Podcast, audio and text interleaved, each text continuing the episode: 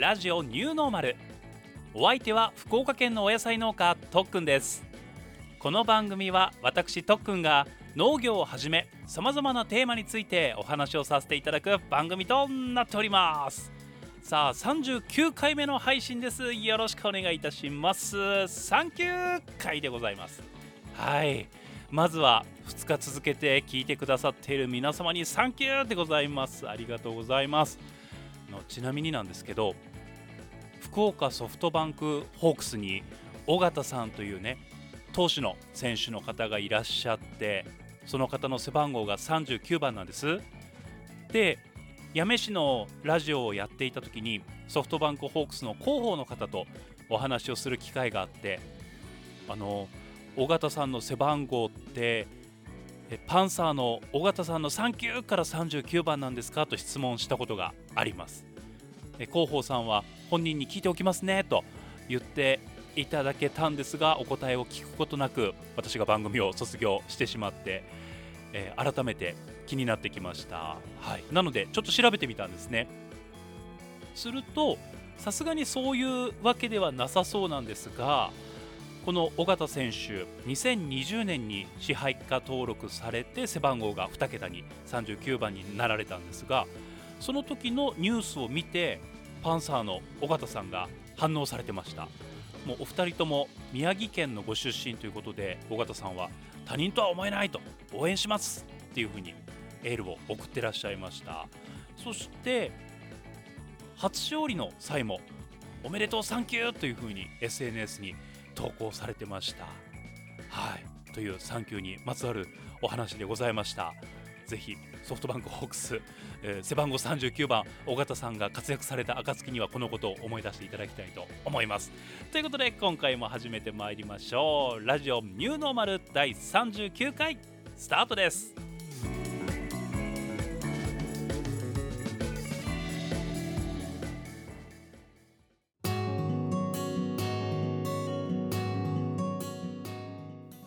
さあ酪農家さんをお迎えしてこの1年のお話後編でございます。この後編ではそれぞれが行っているインターネットでのラジオ配信についてそしてこれからについてなどさらにディープな内容を少し砕けながらお話をしておりますので早速お聞きください。どうぞ。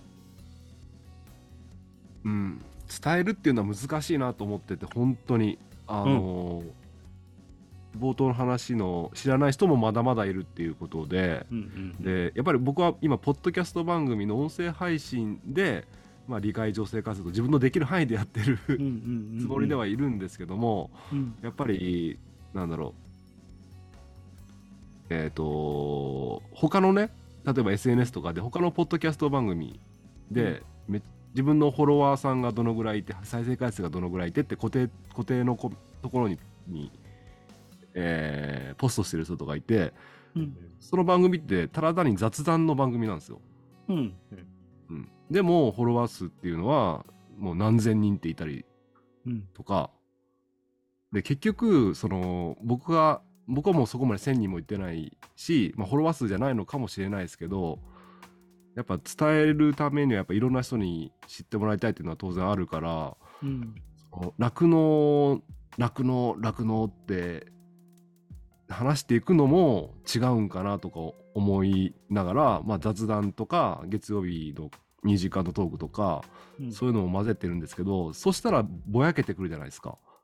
なんか、落語の番組なのに雑談もな何がしたいのみたいになってくるのもあるしただ酪農酪農酪農って言ってそれを見ただけでも嫌って思う人も当然いるわけなんですよね。まあ、それが多分大半なんですよ。あの興味を持ってくれてる人はすごい面白い番組に感じるかもしれんけど、なんか最近そういうのすごい考えますね。どうやったらいいのかなって。うん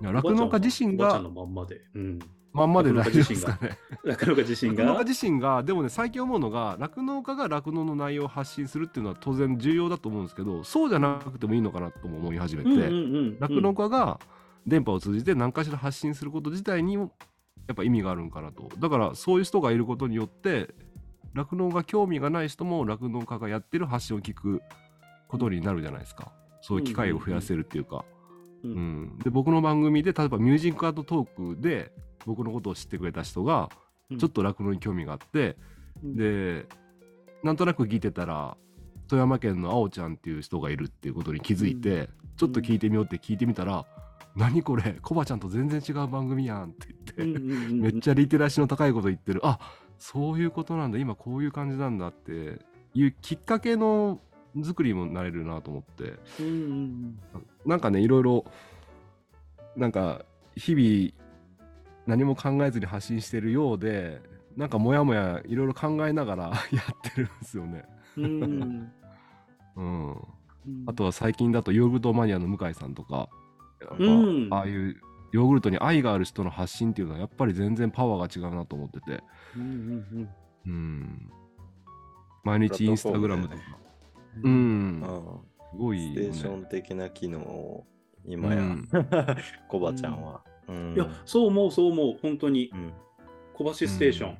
うん、うん。だから仮にねあのいやそういうふうに言ってくれてすごいありがありがたいしで目的でも一応あるんですよ。例えば僕があの何かしらの状況になって酪農をやめなきゃいけないとか離れなきゃいけない場合になっても 番組は残したいっていうのがあるんですね。おお。うん、だから例えばあおちゃんにも実は「ないない」で相談したことがあって月1でコーナー作ってくんないとか、うん。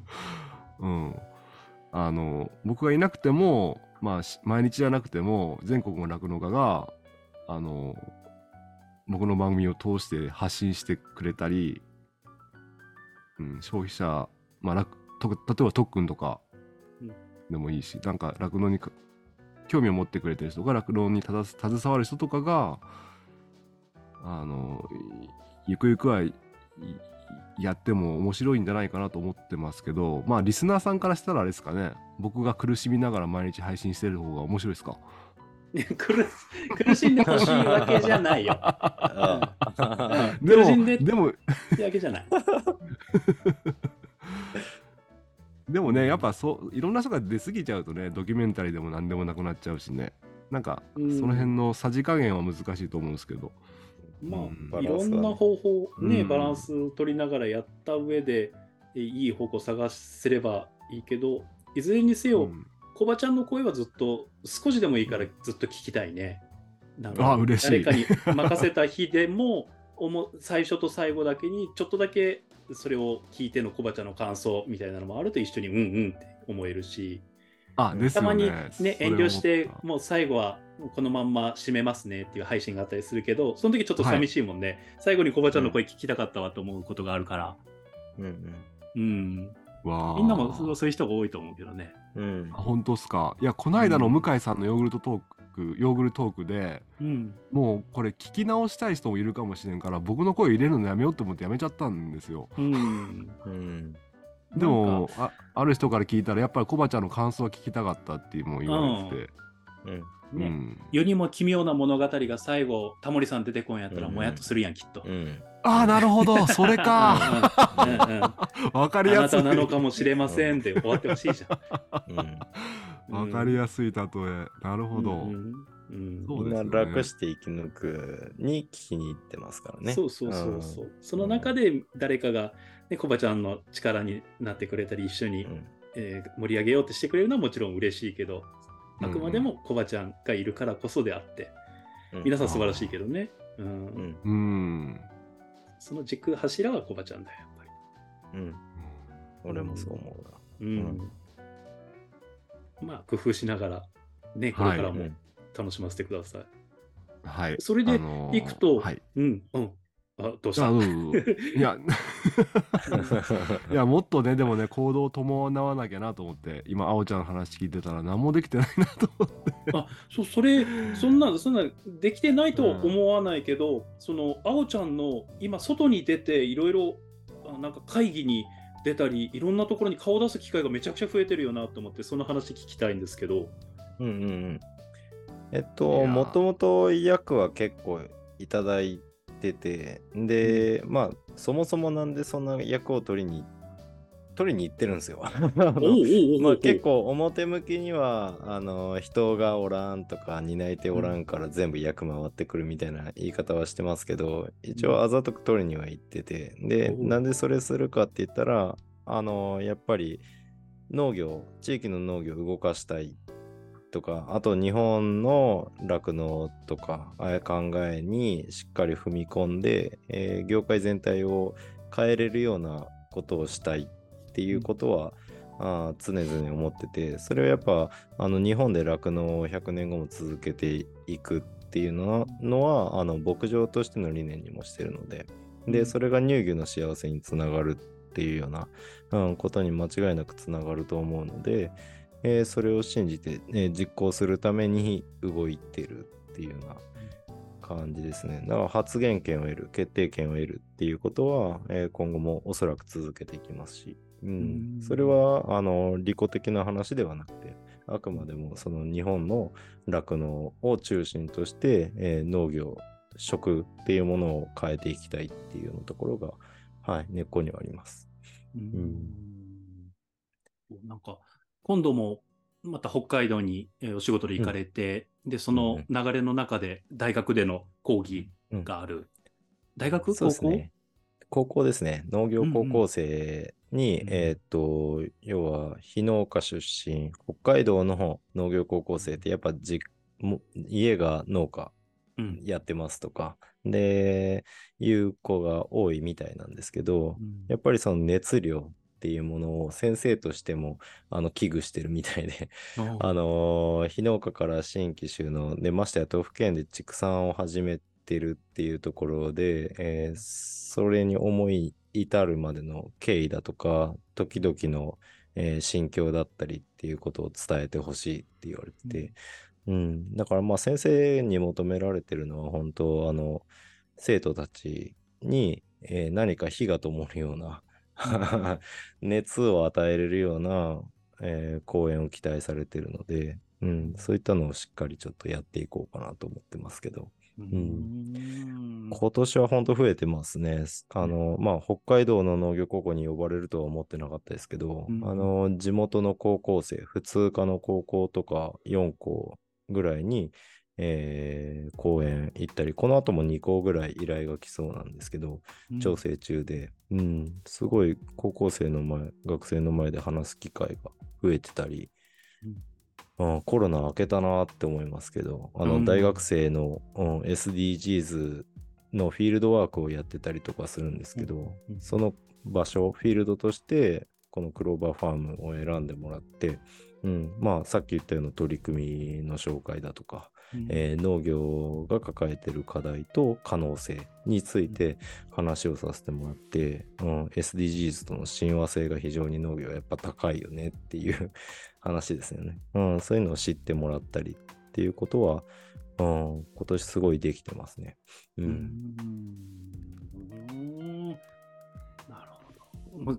ある意味、本当自ら取りに行ってたんですね。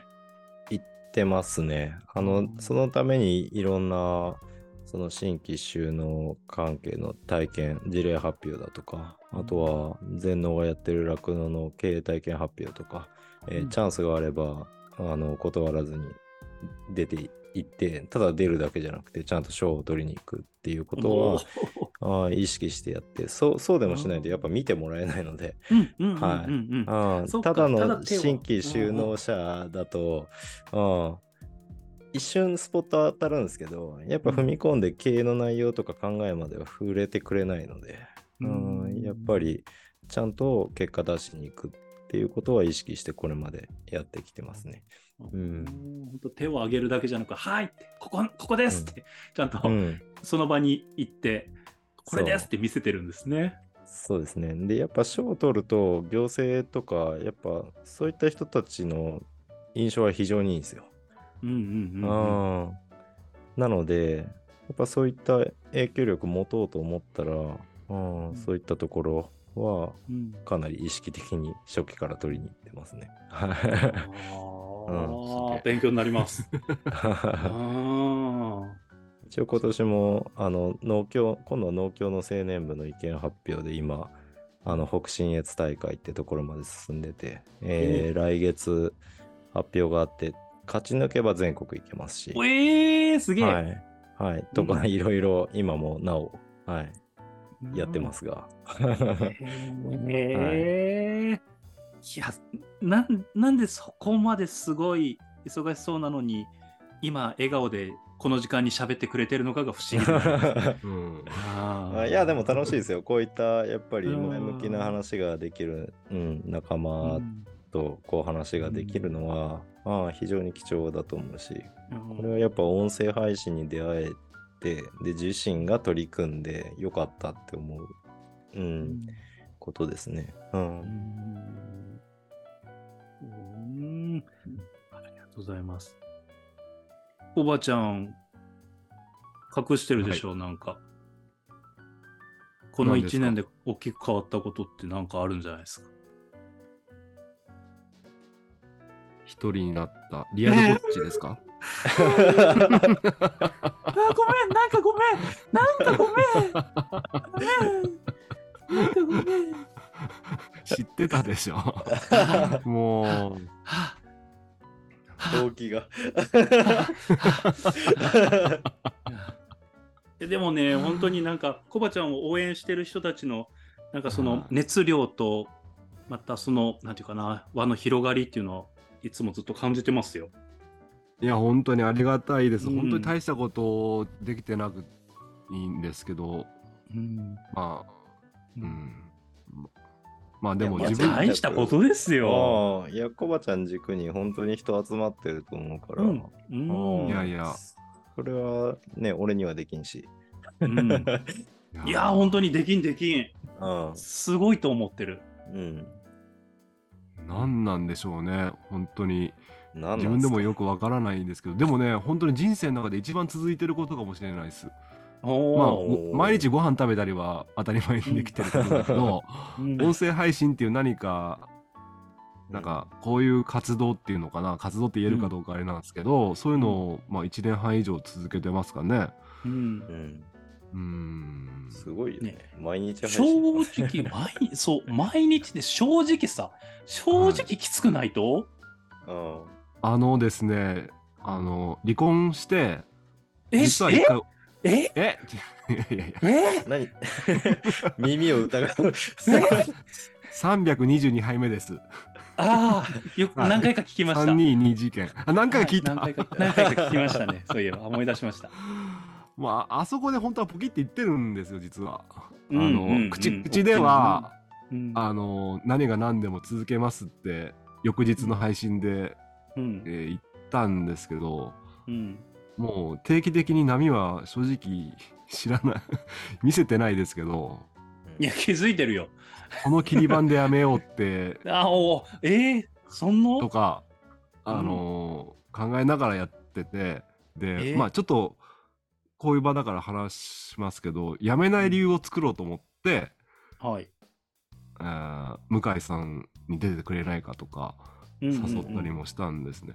え、ただデレデレしたかったんじゃないんですね。えち そうそう見えたかもしれないしそれもあります。あまあ、まあ、そのそれもあります嬉しさ、ああいうはい素晴らしいね、活動されてる方とおしゃべりできる機会もあるしね。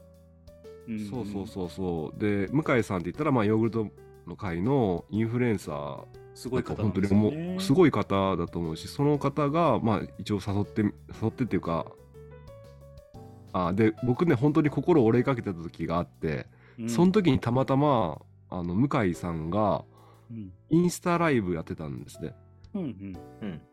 でヨグネットの活動の、まあ、告知のインスタライブやっててすっごい輝いて見えておううんうん。こんなに頑張っとる人がいるんだから自分も頑張んなきゃいけないってちょっと心のお折れたのを修復できたんですよ。うん。でやっぱこういう人が僕の番組に出てヨーグルトの魅力喋ってくれるとすげえ素敵だなと思ってうん。まずはゲストに呼ばさせてもらってでその時にまあ月に1回でもいいからなんかヨーグルトレビューできませんかって誘ったんですね。でもうん。それまあ純粋にそうしてほしいっていうのもあるしそういう人が僕の番組に出てくれるっていうことは、僕が辞めたって辞めれなくなる状況になってくるじゃないですか、うんうんう。うん。ん。うん、そういう状況を自分であえて作ったっていうのもありますね。もう本当はねいつ辞めようかやろうかってね考えてた時期もめっちゃありました。ええ。何杯目あたり？何杯目あたり？いやも夏前ぐらいじゃない？う400杯あたりはきつかったかなああ夏あな夏。あといや夏夏のあたりだね。はいねえっとねえっとね俺がねそのあたり。あ夏の夏のあたりだ。あ7月7月8月のあたりはね俺コバちゃんにねその絵を感じ取ったね。あうん。やっぱりわかるんですね。僕わかるすごい隠して喋ってるつもりなんです全然隠せていないよ。うん。それはドキュメンタリーだし毎日マジですか？配信だからこそようん、うん。うん。そうそうそいやいや僕もね。言われたことがあって毎日聞いてるんだからコバちゃんのことは手に取るようにわかるよってうん。言われたことがあって、う、うん、そんなわからないでしょうってちょっと内心思ってたんですけどバレバレな俺今日んですね。コバちゃんが食べた夜ご飯のおかずの中に入ってる一つ当てれますよ。ちくわや。うん。ちくわ。それは 変態小腹ぐらいになったらもううちくわってみんなみんなちくわ。う、みんなちくわって今してコバちゃんのこと知ってますから。ん そっかう。うんんまあまあまあでもね不やっぱうーんうん。ねうんト君とは一回会ったけどあおちゃんとはねまだ一回も会ってないしねうん。この二人が会ってないんですね、まだ。そう。うん やべえ、やべえ。会ったら爆発するんじゃないですかね。なんか なんかおかしいですよね。えー、え、え、二人のリアルな距離って車じゃ行けないレベルなんですっけ？結構厳しいかも。あ、まあ、あいけないこともないけど、まあ、今の状況を考えたら厳しいよね。うんうんうんううん。ん。多分車で7時間、そうなんだ。8時間見とかんとえーちからより遠いかもしれん。うちからと同じぐらいか。九州、福岡からと同じぐらいの距離。あちょうど中間ぐらいになるんですか。ああ、わあ、うんいつか、いつかどこかで会ってほしいな。チャンスはあるんですよね。12月に広島もしかしたら行く用事ができるかもわからんくて。通過点。うん。そのタイミングでめっちゃニヤニヤしとる。よ。めっちゃニヤニヤしとる。嬉しそう。い。や来てくれんかいやもういやここまで来たらちょっとああちょっと会いたくない。逆に会いたくないかもしれないな。あなんか会っちゃったら何何かが弾けて飛んじゃいそう。あ何が弾けて飛んでくんすか？何かはね化学反応が起きそうで。うん。うん。なんですよね。いやその寄り道って言っても結構特もいろいろ旅したから分かると思うけどちょっと寄り道するだけでも大変でしょえ 楽しかった。相当楽しかったんよ、俺。うんああ旅としあて見れば楽しいかもしったよね。れんけど変わったよねう。んいやね本当に特訓が来た時めちゃめちゃいい気候であんなのめったにないあれ気持ちよさ今年一気持ちがいい日やったよ。へえ。あんな素敵な日はなかったね。うんうんいや、あの配信がキラキラしとったもん、二人の声が。そうそうそうそう。なんかね、本当ね、いや、なんか、青春でした、あれは。そう青青春やったね、完全に。うんそあの海辺でのスペースとかもあれ本当は楽して生き抜くラジオに載せたかったぐらい波音があってう。スペースでね。そうう、んカニを見ながら、海とカニを見ながらね。よかった、ううんんいいろんな話をし聞かせていただいたんですが、えーちょっと統括していくと、この1年で実際酪農を取り巻く環境自体はちょっと厳しくなっちゃってる。あでもね思いますね。うん、思うお全体的にはそうだと思うんですけどやっぱうんあおちゃんみたいに厳しいなりにちゃんと動けてる人と厳しいまま動けなかった人の差が開いてる感じはしますね。うんうんうんうんうんうん、うん。なるほど。あのあおちゃんはたくさんまあ借り入れも当然たくさん僕よりかは全然して、そのそれでもちゃんと軸を持って動いとるから、うんでそのそれってやっぱり正しいことだと思うしすごいことだと思うしみんなが応援することだと思うけどその勇気っていうのはねも持つのっていうのはうん。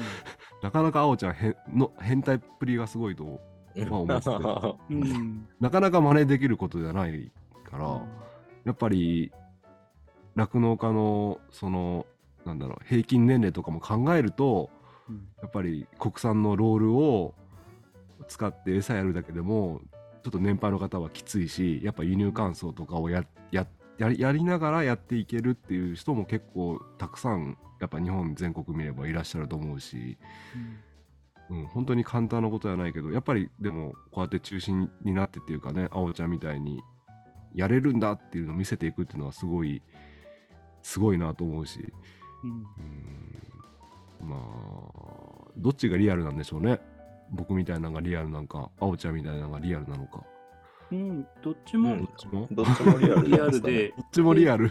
なんか教育とか経済の方で、なんか最近またファーストペンギンっていう言葉を、うんなんかリバイバルブーム的にまたよく聞くようになってきたんですけど、うん。一番最初に飛び込んだペンギンすげえぜってことなのかな、あれうって。ん。うん。最初誰も飛び込まんけど最初飛び込むやつがいたら、わーっとそれについてみんな飛び込んでいけるよっていう話だと思うんですけどはいはいはいそれをやってくれてるんじゃないかなって気はしてて。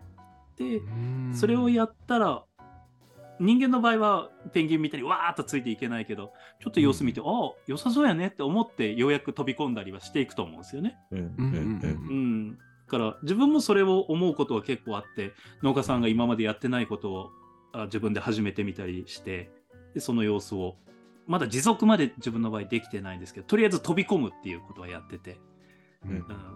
うん、でそういうことからうん技術そこから例えばさっきの乾燥ぼの、えーっと稲わら上げるのもやってみないとそこからどう昔はやってたけど今あんまりやってないなそれがどういう労力必要で大変だから、一回そこまでいかないとそこの改善策って多分出てこないじゃないですかやってなけりゃ。うんうんうん。か、そのまんま大変だけどやっていくのか。ね。それは結局、あおちゃんみたいに飛び込んでやってみないとできないから、そこから変わっていくことってきっと多くあるんじゃないかなと思うし、それを願ってますね。ううんんそうですね。本当に、うん。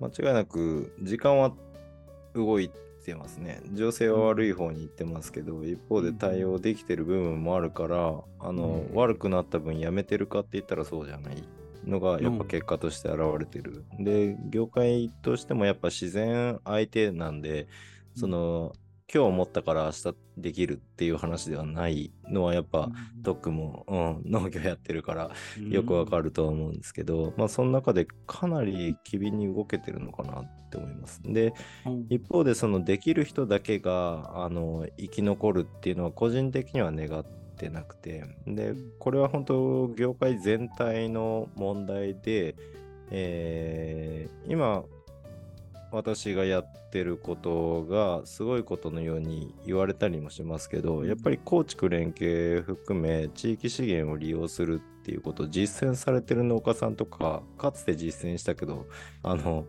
潰れてったあのうまくいかなかった農家っていうのもいっぱいいてその失敗があったからこそあの後から追ってる私がうまくやれる立ち回れてるっていう部分もあるので、うん、必ずしも先頭を切ってるわけではないしあとただあのもっと先には行こうと思ってますね。あの、うんさっき言った自分自身やれる農家だけが生き残るっていう形ではなくて今目指してるのは本当地域で自分が使う以上の飼料生産飼料を専門に生産する農家を育てていこうと思ってます。で、えーさっき言った TMR ですよね餌を専門に扱う業者を誘致して大きな倉庫を建ててそこに作った餌全てを投げ込んでそれを使って TMR あの農家がすぐ使える状態に加工して流通させるっていうような仕組みを作ることでえー今高岡って本当東西南北交通の要衝の位置にあるんですけど、えーそれぞれの地域で例えば作りすぎたとかあの作れるんだけど使う人がいないとかっていうような地域がまだまだあるのでそういったものを全部集約させてしまって農家が使いやすい状態に加工してでまた流通に乗せるっていうようなその生産と流通の拠点ですよね餌のをあのこの高岡に作っていこうと思ってます。それができれば今例えば60で今から投資できないとかあのーもう体動かんぞとか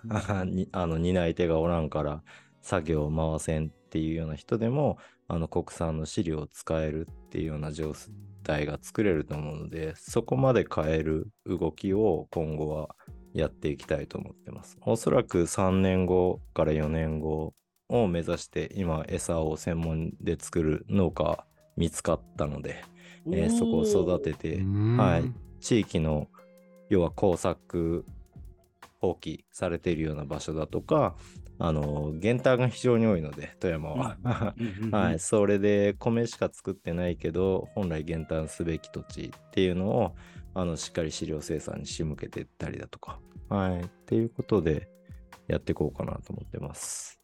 うん、小山の TMR 売りができるんですね。そうですね。もう横は石川とか新潟。で南は岐阜。で、えー北に行ったら能登って牛がいる地域はあるので、うんううんん、本当それらの流通も視野に、うん、やっていこうと思ってます。すげえ。はい。まあ、いもともとずっとそれを、それを最初からい頭の中に入れて始めてたんですか？いや、それはもうやりながらですね。やりながらだし、あの、やっぱやったから見えてくるものもあるんですよね。なんで今までそこが触れてなかったのか、うん業界としてっていうところは、やっぱやってみたから分かったりとか、で、やってみたから、あの、実際その、例えば餌を作ってる業者さんと話をして、話ができるような状態になったりだとかしたりするので、これはやっぱでも取り組んだからこそ見えてきたものですね。うん。多分怖がって飛び込まなかったら見えなかった海の中の世界みたいな感じですかね。あはあじゃあこれからのやっていくことはそういった部分なんですね。そうですね。で、やってった先にまた次が見えてくると思うし、うん。多分そういったのを味わってるので、一歩踏み出すっていうことにあんまり抵抗感はないうん。かな。うん。はいうん。だから芯が狂ってなければ、あの、利己的でなければ多分失敗しないと思ってるので、あの、そのやる活動が社会的であるかどうか、うんうんっていうところが重要なのかなと思ってます。うんうん。あそうなってくると前も少し、えー、あおちゃんから聞いたことがある企業さんのスポンサーとかもなんかそれこそブレないからこそ、えー利己的じゃないからこそついてきそうな気がしますね。そうですね。多分、うん、それありきだと思いますね。うんうんううん。ん利己的だと、やっぱ仲良しなら投資してくれると思うんですけど、うんうんうん。あー代が変わったら無理とか、うん。あーうん、なるので、やっぱクローバーファームはまた法人化していきますけど、うんちゃんと地域に根ざした企業として、うん、この事業をきあの地域に役立てていくっていうことをとことん突き詰めてやっていく、うん。うん。必要性は今後そういった責任は伴ってくるのかなって思います。うんうん。それだと本当になんかスポンサーした方がいいけどなって気がしますけどね企業さん、ね、なんか相当、うん。企業おイメージだったり、うん。そそこからまた価値っていうのが、僕はすごく上がる、そういった企業を応援したくなってくるなっていうふうに思いますね。うんうんそういった状況を早く作って、うんうんうんお金を集めてでより事業を加速させたいなとは思ってますね。うんそこは利己的じゃないからこそ、ね、うんしっかり回っていく部分。そうそう、うん、一生軽トラでいいんですよ俺が乗るの。本当に。軽トラでもね、あのー福岡から岡山の山の上まで行けますから。ね、そうですね。はい。旅行できますから。うん、能力持ってますからね。そうそうそうそう。あーありがとうございます。ああ、コバちゃんどうするこれから？いやーもうとりあえずあおちゃん忙しそうだからもう番組呼ぶのはややめようかと思ってやめて、やめて、寂しいから、寂しいから。あの、今の話聞いてミュージックトーク呼べますか？いやいや、呼ばなきゃダメでしょう。んうん月1回。えーいいの？あおちゃんなうん、別にそれはそれこれはこれだから、うん。あそうもう。俺だってあの社会的な活動だけしてるわけにはねいかないから、うんうん。ちょっと個人としての楽しみも、うんうん。楽しみたいし。こうちゃん、あの、一番利己的じゃないやつだから。あミュージックトーク。うん。確かに。確かに。確かに。うん最たるものだから。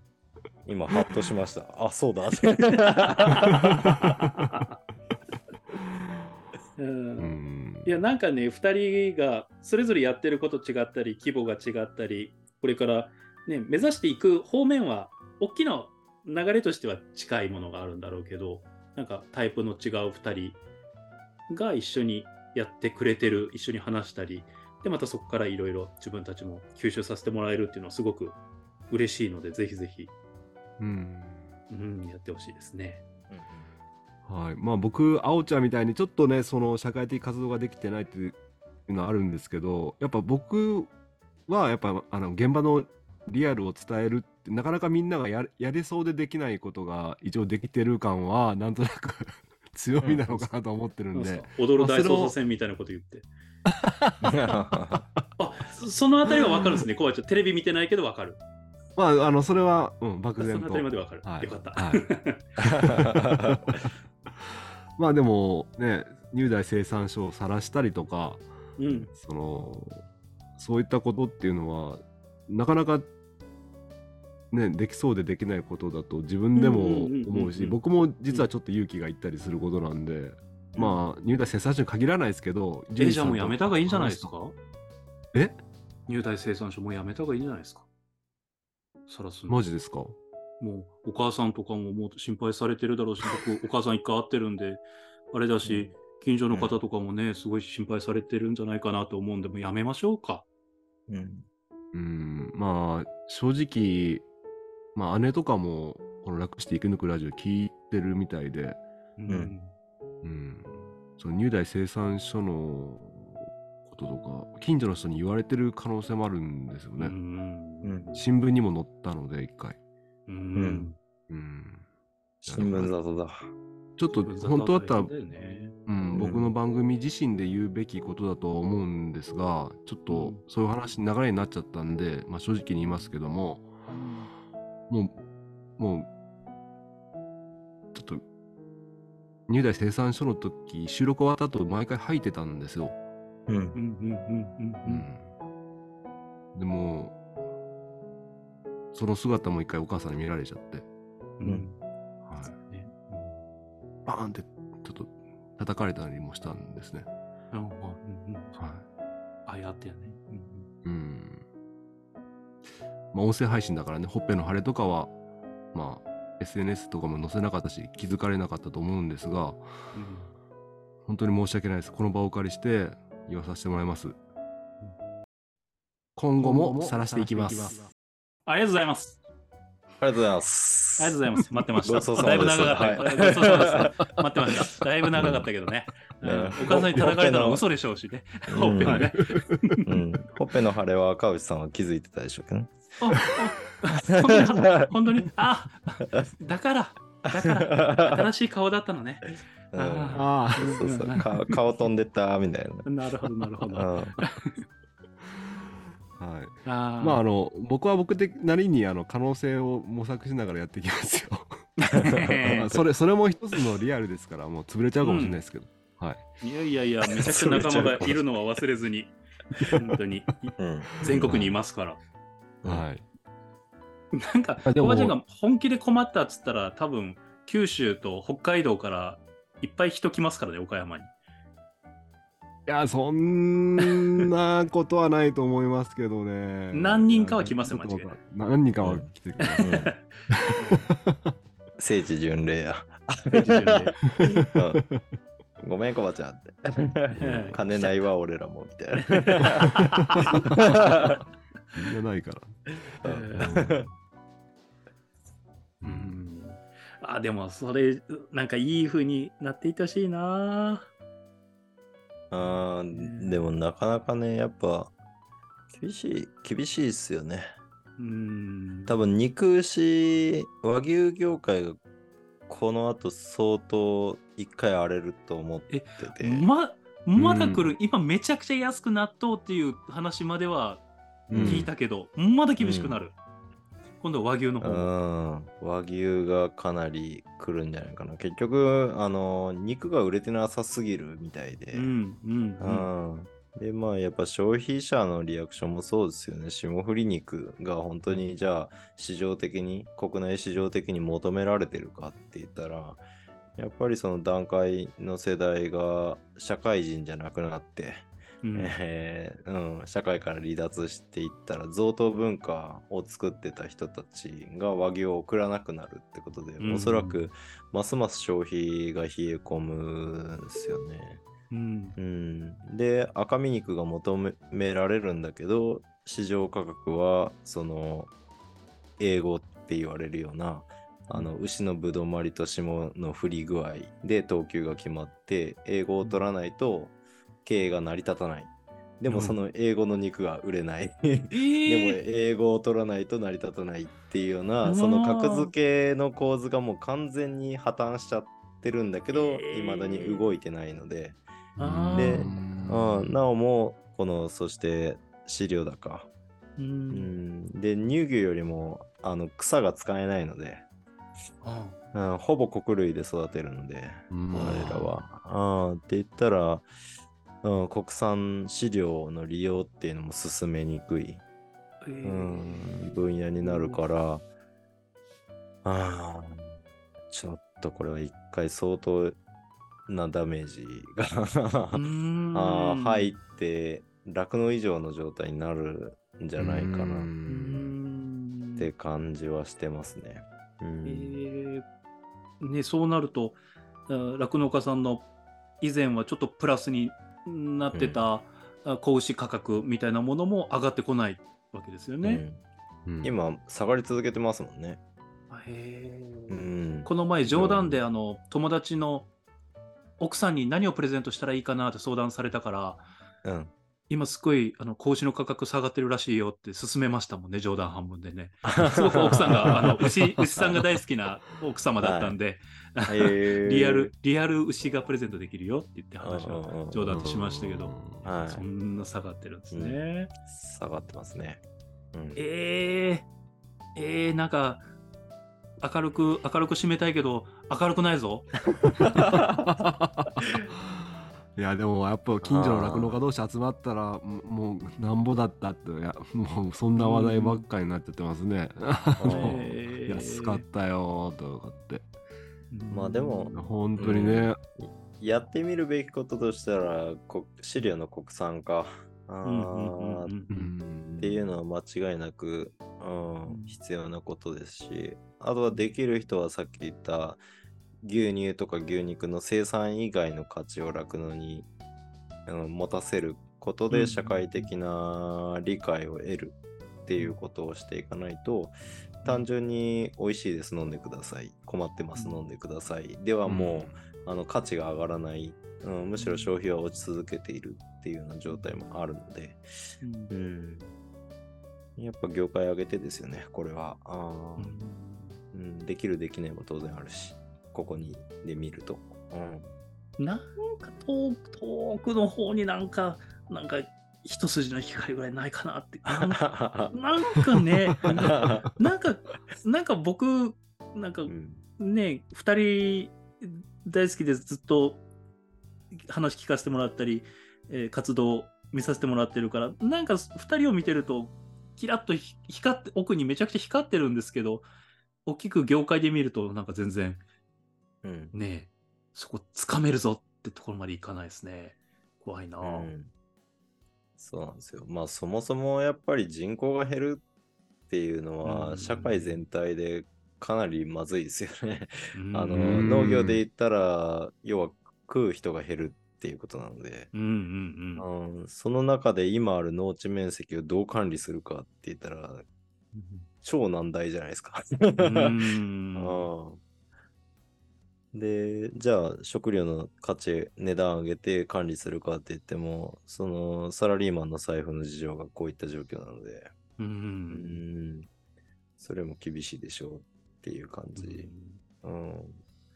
ねええやっぱり、やっぱりそうよね。やっぱその、その部分よね。その企業さんが、うん、でもコロナがあったから内部留保しょうがないよねの風潮になってるから、うん。あげないし、うん、ね。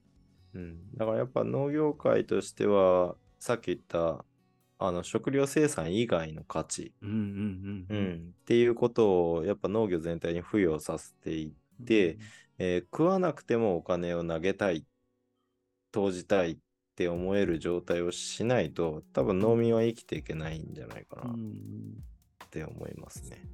あー悔しいな。なんか、うん農家さんは補助金とか言われたりする、ね、補助金があるからって言われるから、いや、俺もらってねえしって前は思って、ぐね、やってた時もあるけど、全体で見るとそうじゃ立ち行かない現実があるっていうのは、そっかーって思っちゃいますね。うん。でも間違いなく、うん、さっき言ったやれてない役割。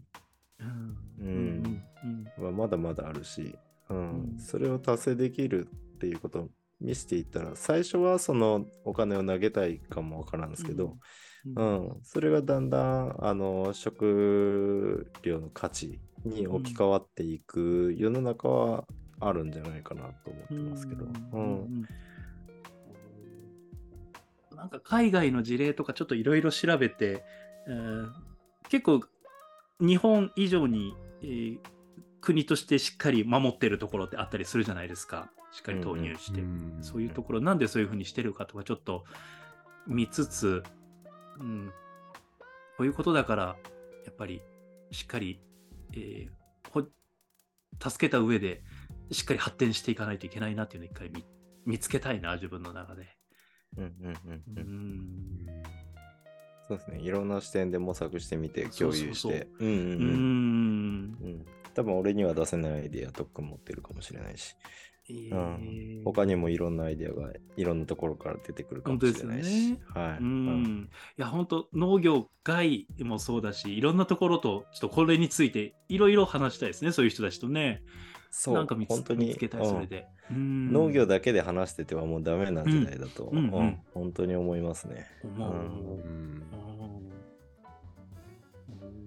なんかその業界は一回どっかで引っ掛け回すじゃないけどいうまくミックスする、うん。うんきっかけ。まあでもあおちゃんがそういったいろんなところでから声を求められる状況になっていく先にそういったこともあるかもしれないですね。そうですね。うん。今で言ったら本当に農業シェアハウスを作ろうって、今シェアハウス運営してる人と話をしてて、うん。えーまあ農村どこでもある話だと思うんですけど、あのー働き手の不足うんっていうのはあると思うんですけど一方で空き家は増えてるとかうん。あると思うんです。でその空き家をシェアハウスに回収してでそこに地域の農家から出るあの例えばちょっとした困りごとの求人ですよね。1日1時間2時間で仕事終わるよみたいなのを、そのシェアハウス内の掲示板にもう集めれるようにしてでその農業シェアハウスに暮らす人は1日のどっか1時間でも2時間でもあの農業に関わりながら暮らす人だけしか入居できませんっていう形にしていけばあの地域の農業者のちょっとした困りごとを助ける人材がそのシェアハウスに集まるかなって思うしあとはそれでその地域を気に入ってくれたり気に入った農家が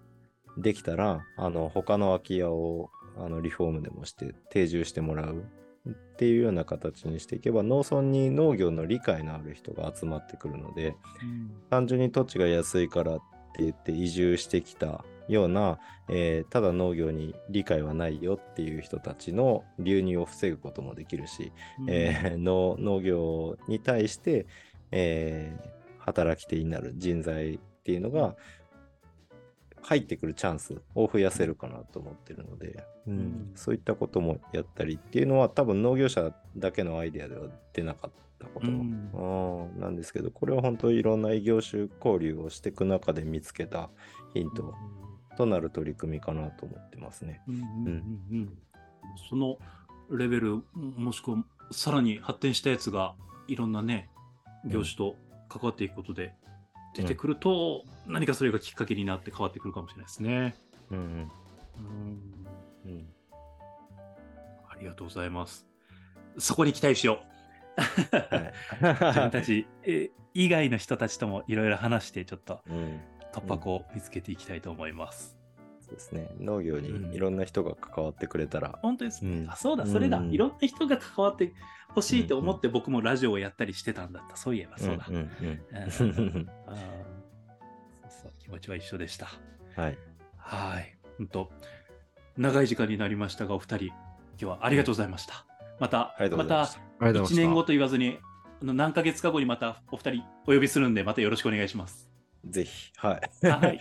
よろしくお願いします。はい。ありがとうございます。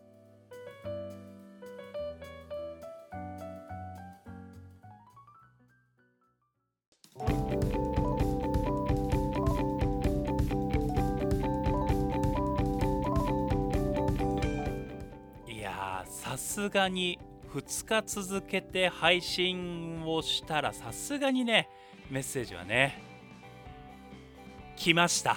いただきました。しかも3通。ありがとうございます。読んでいきたいと思います。まずはラジオネーム北のレイディオ K さん。はいくっさんじゃありませんでした。はい。なんでこれ最初に K さんのメッセージをご紹介するかすぐ分かっていただけるのでお楽しみにというところでございます。徳永光一さんこんにちは。本名。フルネーム K さん。ありがとうございます。人生初リスナーメールですとそんな大切な初リスナーメールを。この番組ありがとうございます。10月も半ばに入りだいぶ仕事も落ち着いてきたので今日は聞けずにいたラジオニューノーマルを聞きながらトラクターでこうこういやもうさすがに計算さすがに読めます。振り仮名を振っていただいてるけどもう読めるようになってるからトラクターで幸運作業をしていますと、うん、思えば今年は農家バンドフェスの特訓に胸を打ち抜かれその気持ちを日田のラジオで配信してみたら特訓が日田まで遊びに来てくださって8月には忙しい合間を縫ってイエス・ベッケンに出店してくださるという非常に濃密なお付き合いができた1年になりました。本当ですね。本当に2回も回していただきました。本当こちらこそありがとうございますですよ。心から感謝申し上げますいえこちらこそでございます。年に2回も酒を酌み交わしたらもう友達ですよね。といただいておりますが違いますケイさん。兄弟です。それはもう兄弟です。はい。年内にこの番組でもおなじみの浮葉の火災園クッサンを退治しに浮葉まで行こうと思っているので都合が合えばぜひご一緒しましょういや、ケイさん一人じゃ危のうございます。ぜひともお供させていただきたいと思います。はい、これからもあらゆる媒体で特訓が活躍する様を楽しみにしています。ということでありがとうございます。PS、僕も真面目になりすぎない特訓が大好きですし、X、旧 Twitter、で、ピーしている農家 P ですと。本当に、本当にそうですよ。同じ気持ちでございます、ケイさん。初リスナーメールありがとうございます。そしてメッセージの中でもお名前が挙がっておりましたラジオネーム浮葉の火災園くっさん今回もありがとうございます。ドックンこんにちは。こんにちは。ドックンやってくれたな。酪農書いてしかも100年あおちゃんゲストってリテラシーお化けやないかい。難しいけど勉強になる。うん。あと3回聞いてやっと理解ができる。ですね。あおちゃんリテラシー高いですもんね。はい。触れるとこ少なくてお便り連続投稿途絶えるかと思ったそこのあなた。私は特訓公認ファン自称第1号ですよ。強引に行きます。ね。くっさんあの行くから年内できれば年内にそっち行くからゆっくり話そう、ね、ゆっくりお話しよう。ね。マイナポイントは取得しましたか？札幌ビール。この2つわからん。くさこの2つわからん。でも迷惑メールが今すごくてさ1日に3回ぐらいマイナポイント第2弾2万円どうたらこうたらっていう詐欺メールが毎日のように届く。困ってる。あと札幌ビールなんでかわからん。けどビール好き。はい。最後はみみんな最後はみんな一緒にならまたね。はい。北海道の方からいっぱいならまたねって聞こえた気がする。グッさん今回もありがとうございます。今後ともよろしくお願いします。続いて山ちゃんさん。山ちゃんさんもありがとうございます。とっくんこんばんは。こんばんは。今日は16時半までの仕事でしたからつつらつーっと大川のルミエールまで来ましたよと。あらお買い物ですね。もちろんラジオニューノーマルを聞きながら着いたらちょうど終わったので次は農家のラジオを聞きました。とありがとうございます。嬉しいです。私のメッセージに共感してくださり大変ありがとうございます。こちらこそいつもありがとうございます。ラジオニューノーマルはとっても大好きです。そして農家のラジオ聞いても忘れることが多いかもしれませんがたくさんの情報を発信してくださるし農家さんの大変さを感じます。そう言っていただけるだけでも十分でございます。ありがとうございます。特訓農園でいろんな体験をされるときは行きたいな。ね農業体験できるような大きな農家さんになりたいなというふうに思っております。2日間の配信なんですね。そうなんです。明日はお休みなので冬眠したい気持ちを出したいと大好きなやめにやめ茶を飲みにまたロマン巡りをしようかなと思っています。今夜は牛乳を買いましたということでいただいております。山茶さんも牛乳ね。なんか酪農家さんのお話を聞くとまたさらにね牛乳もなんか味わいだったり大切にする気持ちっていうのが変わってくるかと思います。ありがとうございます。ね。今回ゲストで出ていただいたあおちゃんこばちゃんもすごく喜んでいると思います。山ちゃんさん今回もメッセージありがとうございます。といった形でこの番組では皆様からのメッセージお待ちしております。本当メッセージに支えていただいております。番組概要欄にメッセージフォームのリンクを貼っておりますのでぜひそちらからお送りください。またニュースなどもぜひぜひよろしくお願いいたします。あなたからのメッセージお待ちしております。それでは2日間の配信前編後編お楽しみいただけたでしょうか。いつもはね15分から20分の配信なんですがかなり長くなっていかがだったでしょうか。はい。今回も皆様お付き合いいただきありがとうございました。ラジオニューノーマルお相手は福岡県のお野菜農家とっくんでした。